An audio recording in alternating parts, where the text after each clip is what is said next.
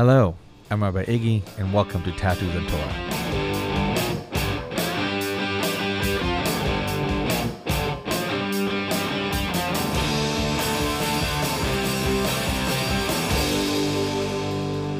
Hi, and welcome to another episode of Tattoos and Torah. I'm Rabbi Iggy out of the Teshuva Center, and welcome to the first day of 2021, but also the last episode of this season. We have now recorded and published. This will be episode number 52, a whole year of episodes. So we're going to switch over to a new season, a very exciting season. Next week will be season 2. Today is first day of the year, as we just said, a new beginning. Beginnings can be arbitrary, decided a long time ago, much like this one, the Gregorian calendar that tells us that we are able to transition from one year to another. Transitions are difficult. Transitions are necessities. Transitions are kinds of rituals to allow us to examine how we are before and how we are after. How we're moving from one space to another. How we're moving from one time to another. How we are changing and choosing to change with awareness. Many people, of course, have resolutions for the new year. I've said before that I don't really believe in resolutions. I don't believe we need more reasons to dive into the circle of shame and guilt, things that I've decided and then they stop, or I stop, or I lose steam, or I lose the discipline, or I don't want to do it anymore. Most resolutions, I think, do not get fulfilled. And I don't particularly see a reason why we keep doing this to ourselves. We have enough reasons to feel bad sometimes that we don't need to create more reasons for that. A better way of looking at it for me is to decide on a few values that perhaps we're going to focus this year. That's allowing us to choose what we do and make sure that we think about those values as we choose the actions we take or the actions we don't take. But if we choose a value, then we are far more likely to succeed and feel better about our decision, but also it allows us to focus our energies. So if you choose to have more compassion, more care, more love, more forgiveness, more vulnerability, whatever it is, there's a whole list of values that you can look up, and soon at the Teshuva Center we'll have a whole value clarification exercise we're going to put up.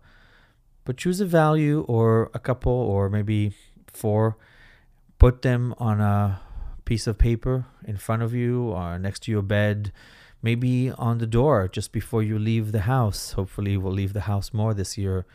And then ask yourself, how am I going to choose to live more with love in mind, more with compassion in mind, more with care in mind, more in forgiveness, more in art or joy or happiness or awareness, contemplation, whatever it is.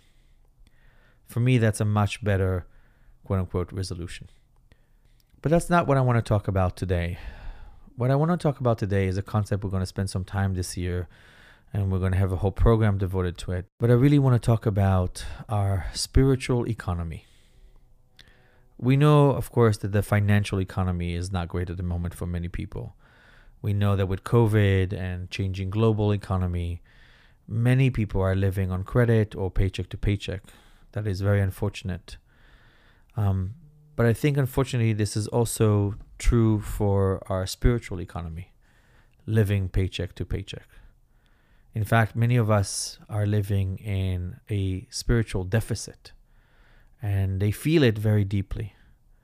Spiritual bankruptcy even. And we'll talk about how that looks like, but it is a very dire situation that really deprives us from hope and from ability to succeed, from our ability to find joy in the world, and it leads to addiction, but we'll talk about it in a few minutes. And just like with a regular ATM, there are things in life that you don't feel up to or you think you can't achieve. Negative self-talk, not wanting to do anything, not wanting to get out of bed or leave the house or whatever it is. And many times it's because you went to your spiritual ATM, if you will, and it tells you insufficient funds. But there is a solution. In fact, it is related to our financial situation, our financial economy. If you take out a dollar bill, if you have one, you will see on it that it actually says, "In God we trust." So no matter what you believe regarding a higher power and God, the message on it is the first clue, faith. You see, faith, of course, is something you can practice. Faith is an action. Ask yourself, what do you believe in your heart? Do you have a God? Do you have a God of your own understanding? Some kind of governing order or some kind of entity or even just an energy of the world, of the universe, of nature. What do you believe? Have you ever asked yourself that question? I don't think we talk enough about God and things that we believe. When you do that, when we talk about God and faith, and we allow ourselves to look at faith a little bit as an action, we have to look at that, the love, the trust we want to offer other people, not because they earned it, but because you did. When we trust people, when we offer love, when we offer hope, it allows us to lean into faith a little bit more. It allows us to take that dollar bill, transform it into a spiritual dollar bill, and then we'll deposit it into our spiritual bank account. There's so much senseless hate in the world, of course, that I often ask myself, if there's senseless hate, can there be senseless love? Can I love in abundance? Can I offer love just because? So I do, or at least I try to. So today, the first day of the year, let's open a spiritual bank account if you don't have one already. It is where you draw from. It is where there will be large withdrawals. So what are large withdrawals exactly from a spiritual bank account? Heartbreak, for example, is a large withdrawal. Loss, pain, of course, loss of a loved one, loss of a pet, loss of a job, loss of your vocation, dealing with something unexpected, like pandemic. This year has taught us that we went to bed in one world and woke up in another, and all of a sudden we are isolated and quarantined. That is a big withdrawal from our bank account. Loneliness, anxiety, illness, of course, and healing from illness is a big withdrawal. Also, other things that people think they want, but it is, in fact, a huge withdrawal. Fame, wealth. Some of the most famous people I know, some of the most wealthy people I know are quite miserable and have a very depleted spiritual bank account. Distractibility, not paying attention to what we are doing is a withdrawal. Like we said, loneliness. Negative self-talk, that's part of the withdrawals. That's part of the checks we write out of that spiritual bank account. And some of these checks are huge. What happens when you withdraw, like we said, you lose your meaning and your purpose. You lose your ability to connect. You find solace in the bottle, in drugs, sex, shopping, gambling, misery. We find no reason to do things. We find no reason to be happy or joyful. We treat ourselves and others like crap. We don't allow ourselves to do anything. We tell ourselves that we are not worthy, that we don't matter, that we are broken, that something is wrong with us. We don't understand why others seem to have a good time and we don't. We don't allow ourselves to try new things, to be brave, to say what we want to say. Those are the effects of an overdrawn spiritual account. So how do we make deposits? How do we make sure that we have enough coin in our spiritual bank account to be able to make withdrawals when we have to or when we need to, or where we want to, how do we make sure that once I've opened this bank account today, I can actually put coin in it? Take that dollar we talked about and put it in the bank account. The ways we put spiritual currency into our bank accounts are very varied. We'll go through a small list, but there are many things I'm sure I'll drop off this list. First, I think about meditation. All kinds of meditation, whether it is Buddhist meditation, Hindu meditation, Jewish meditation, is Muslim meditation, Christian meditation, whatever it is. There are plenty of apps, there are plenty of secular Buddhist meditations, there are plenty of meditations out there to find something that you like and invest in it. And like most of the things I want to talk about, it is not a sprint. It is a marathon. It is a long haul. You have to carve out every day, sometimes multiple times a day, ways to invest in that bank account and to meditate, not saying I'm going to do it today, but make a plan. I want to do it 3 times this week, 4 times this week, whatever it is. Prayer, of course, to beseech for the world, for those who do not have a voice, to say out loud things that you pray for, to look at the universe and put yourself in front of it and say, this is what I pray for. This is what matters. This is what matters to me. Those are moments that we are able to surrender to a higher power as we understand it. Those moments of prayer, those moments, as Soloveitchik puts it, to be confronted and defeated by a higher and truer being or a higher and truer force. Those moments of prayer, daily, weekly, whatever they are, those are ways to invest in our spiritual bank account. Journaling, writing, whether it is writing what happens during the day or with prompts, is an incredibly important tool for recovery and a life of meaning, but also a very good tool to invest in that spiritual bank account, to find more meaning. And if you need help, if you go to teshuvacenter.org right now, under resources, there is a journaling tool, a recovery journaling tool, a journaling tool that helps you look at prompts and helps you write something every night and every morning. It won't take you more than 5, 6, maybe top 10 minutes. And there's a video accompanying it, actually, that helps you understand what those prompts are and how to fill out the sheet. So journaling is one of those great tools. And you'll see a lot of these great tools that I'm talking about, of course, are available and free. All you need to do is time. Charity is another way. You can do it with money. You could do it with time. You can do it with making sandwiches. There's different ways to do it. You, of course, can do it acts of service. You can be a sponsor to somebody. You can help people. You can volunteer somewhere. In fact, I would say you should volunteer somewhere. We've said in a different episode that volunteering, being of service, is one of the studied interventions that help people feel better about themselves.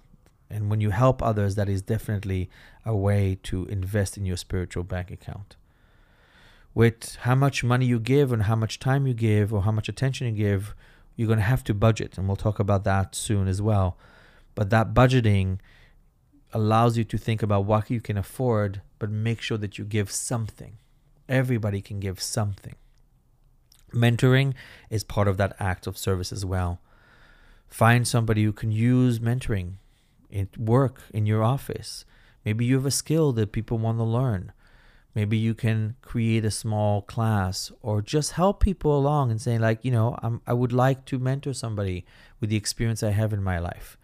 It's a great way of being of service, and it's, of course, a great way to invest in that spiritual bank account.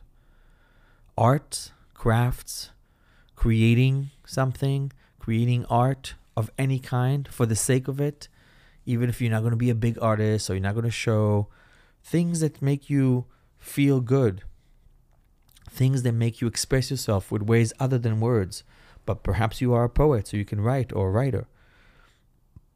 Perhaps it's knitting, perhaps it's cooking, Perhaps it's painting, pottery, whatever it is.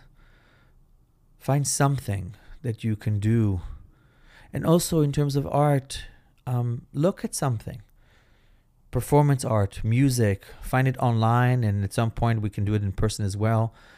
Experience it and search for the beauty. Ask yourself, what is the beauty in what I'm seeing? If you ask the right question in general, especially with art, but not just in art, even in our own life, if you ask the right question, you will find the answer. I heard this week somebody talk about it in the most clear way, that our mind, of course, is designed to find the answers to questions we pose for it. So you have to be very careful about the question you ask. If you ask your mind, why is this horrible? How do I suck? Why will I not succeed? Why am I feeling this way? Why is this bad? The mind will find answers and will start create these patterns.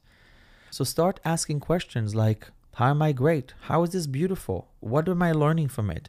How is this successful? How can I do this better? How can I find beauty in myself? And when you do that, if you start asking the right question, the brain will find the answers and again create that pattern. So with art, don't over-criticize. Enjoy it. Find the beauty in it. Learning, growing is a great way to invest in your spiritual bank account. Learning a skill, learning a language, going to a Torah study, a Talmud study. We offer the Teshuva Center twice a week a Talmud study. Learn something new. Maybe you wanted to learn a language. Maybe you wanted to learn how to do something. Now is a good time. It doesn't mean that you're going to have to master it, but it means you can find some way and delight in actual learning something new, experiencing something new. Reading, if you're a reader, or books on tape, if reading is hard for you, expand your mind is a way to really find a way to say, I am worth investing in. I'm worth reading, I'm worth the time, I'm worth looking at things that I could never really think about or feel. Read books about places and people that are not part of your life. Find out how it is. Look at poetry or prose or novels that allow you to travel with your mind. Maybe you want to try a hobby, like we said. Maybe you want to look at nature. When you look outside, wherever you are, appreciating nature. Of course, practicing compassion and kindness is a great way to invest in your spiritual bank account. Try not to be so angry. Try not to take your own anger or your own pain on others. Try and find why people act the way they do. Try and be kind to people, even if it's not natural to you. Those are a way to invest in your bank account. You want to do it in community? We have a Teshuva group, a skill that we've developed that meets every Thursday. It's on our website that really allows you to check in with yourself and actually deposit money into your spiritual bank account.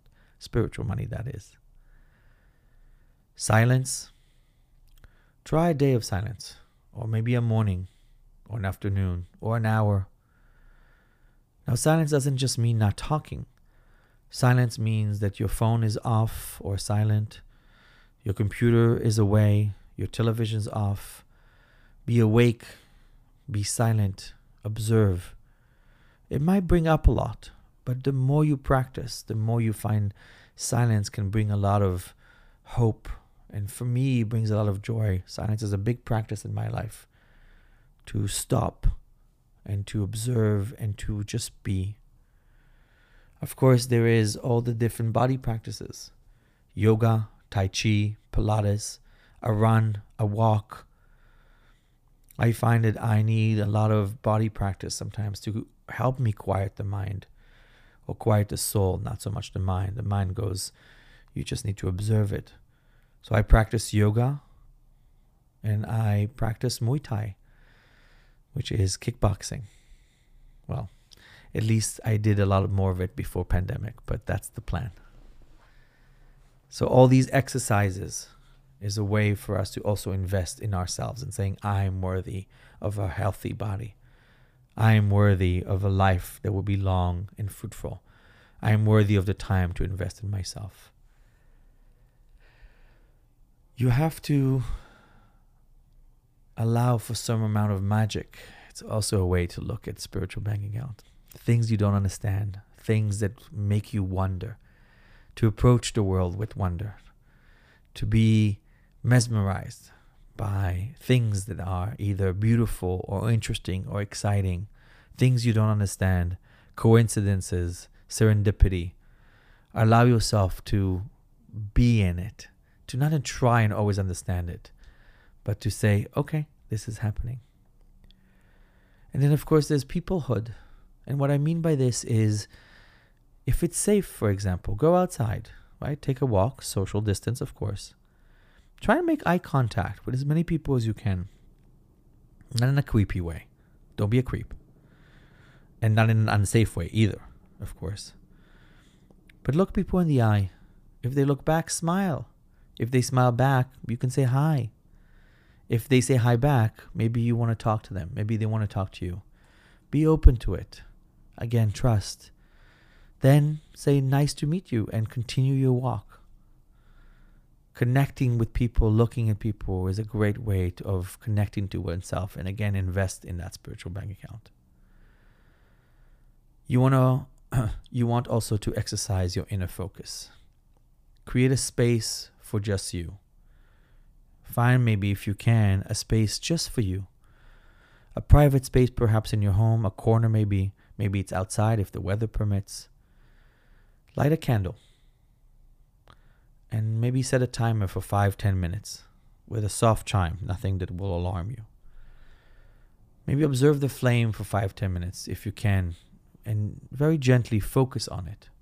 If you don't have a candle, maybe a plant or just a point in front of you, a tree, a leaf, and then observe your breath.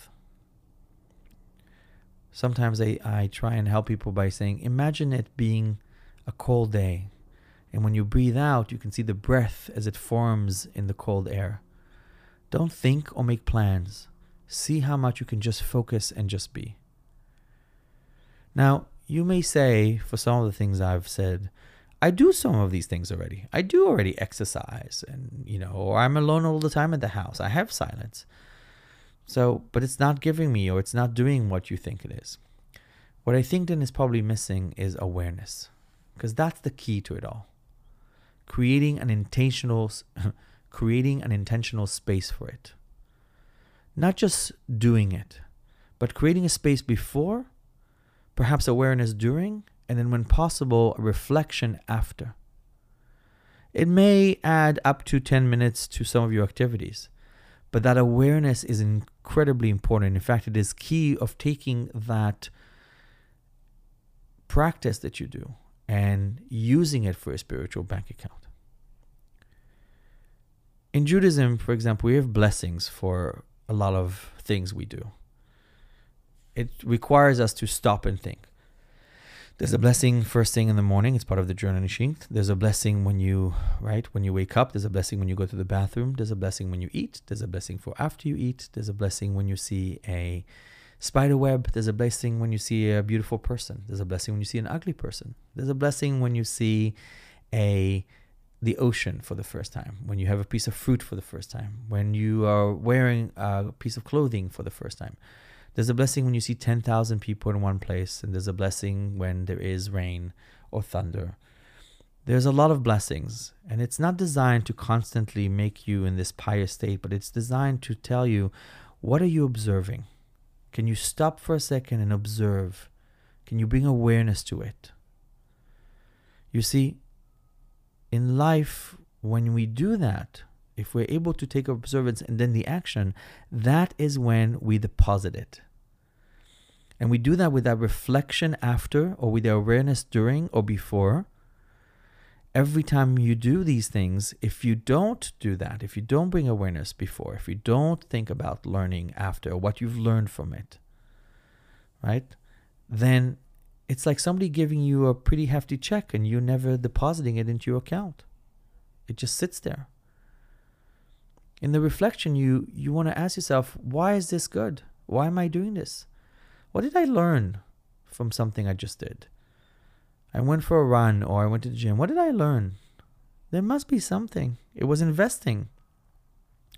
And if you say, well, I don't think I learned anything, then think harder. How is this affecting me and others is a different way of looking at it. Why are you doing the things you're doing for yourself? What is it giving you? What is it giving others? How is it affecting your ability to interact with others? By doing so, we are making sure that our intentions and our actions are aligned. What we do and what we think, what we do and what we intend to do become aligned. And then the more we do it, the more we are able to find what it means to us, and we are able to take that action and deposit it. You see, spiritual money, of course, is a kind of energy, right? Words are a kind of energy, and we must use that energy to propel us forward, to invest in that bank account so that we can withdraw from it, but also to allow ourselves to grow that bank account. The more energy we have, the more we are able to spend, the more able to feel strong, the more we are able to withstand what life brings, the more we are able to feel fulfilled with our inner world.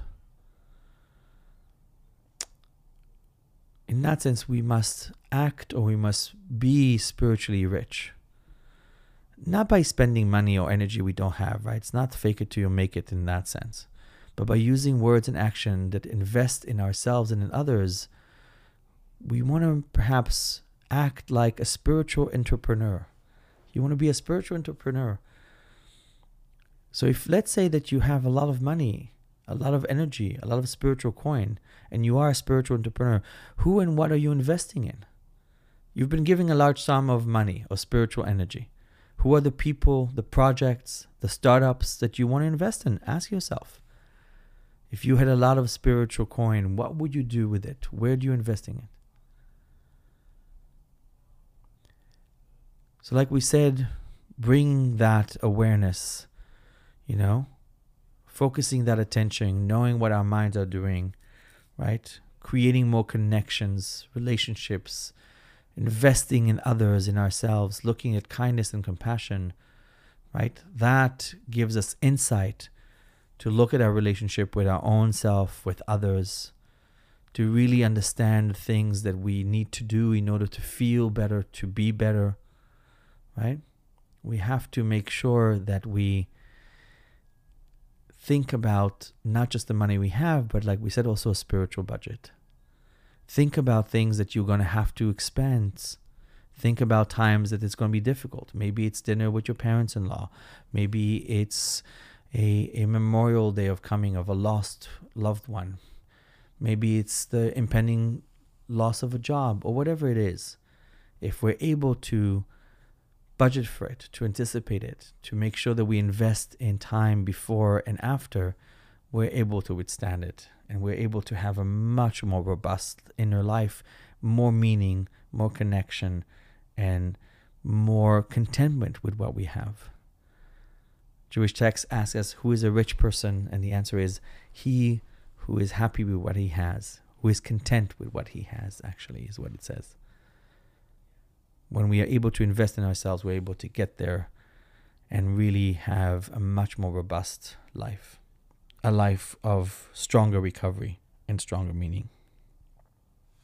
I want to end with the words of the prophet Jeremiah.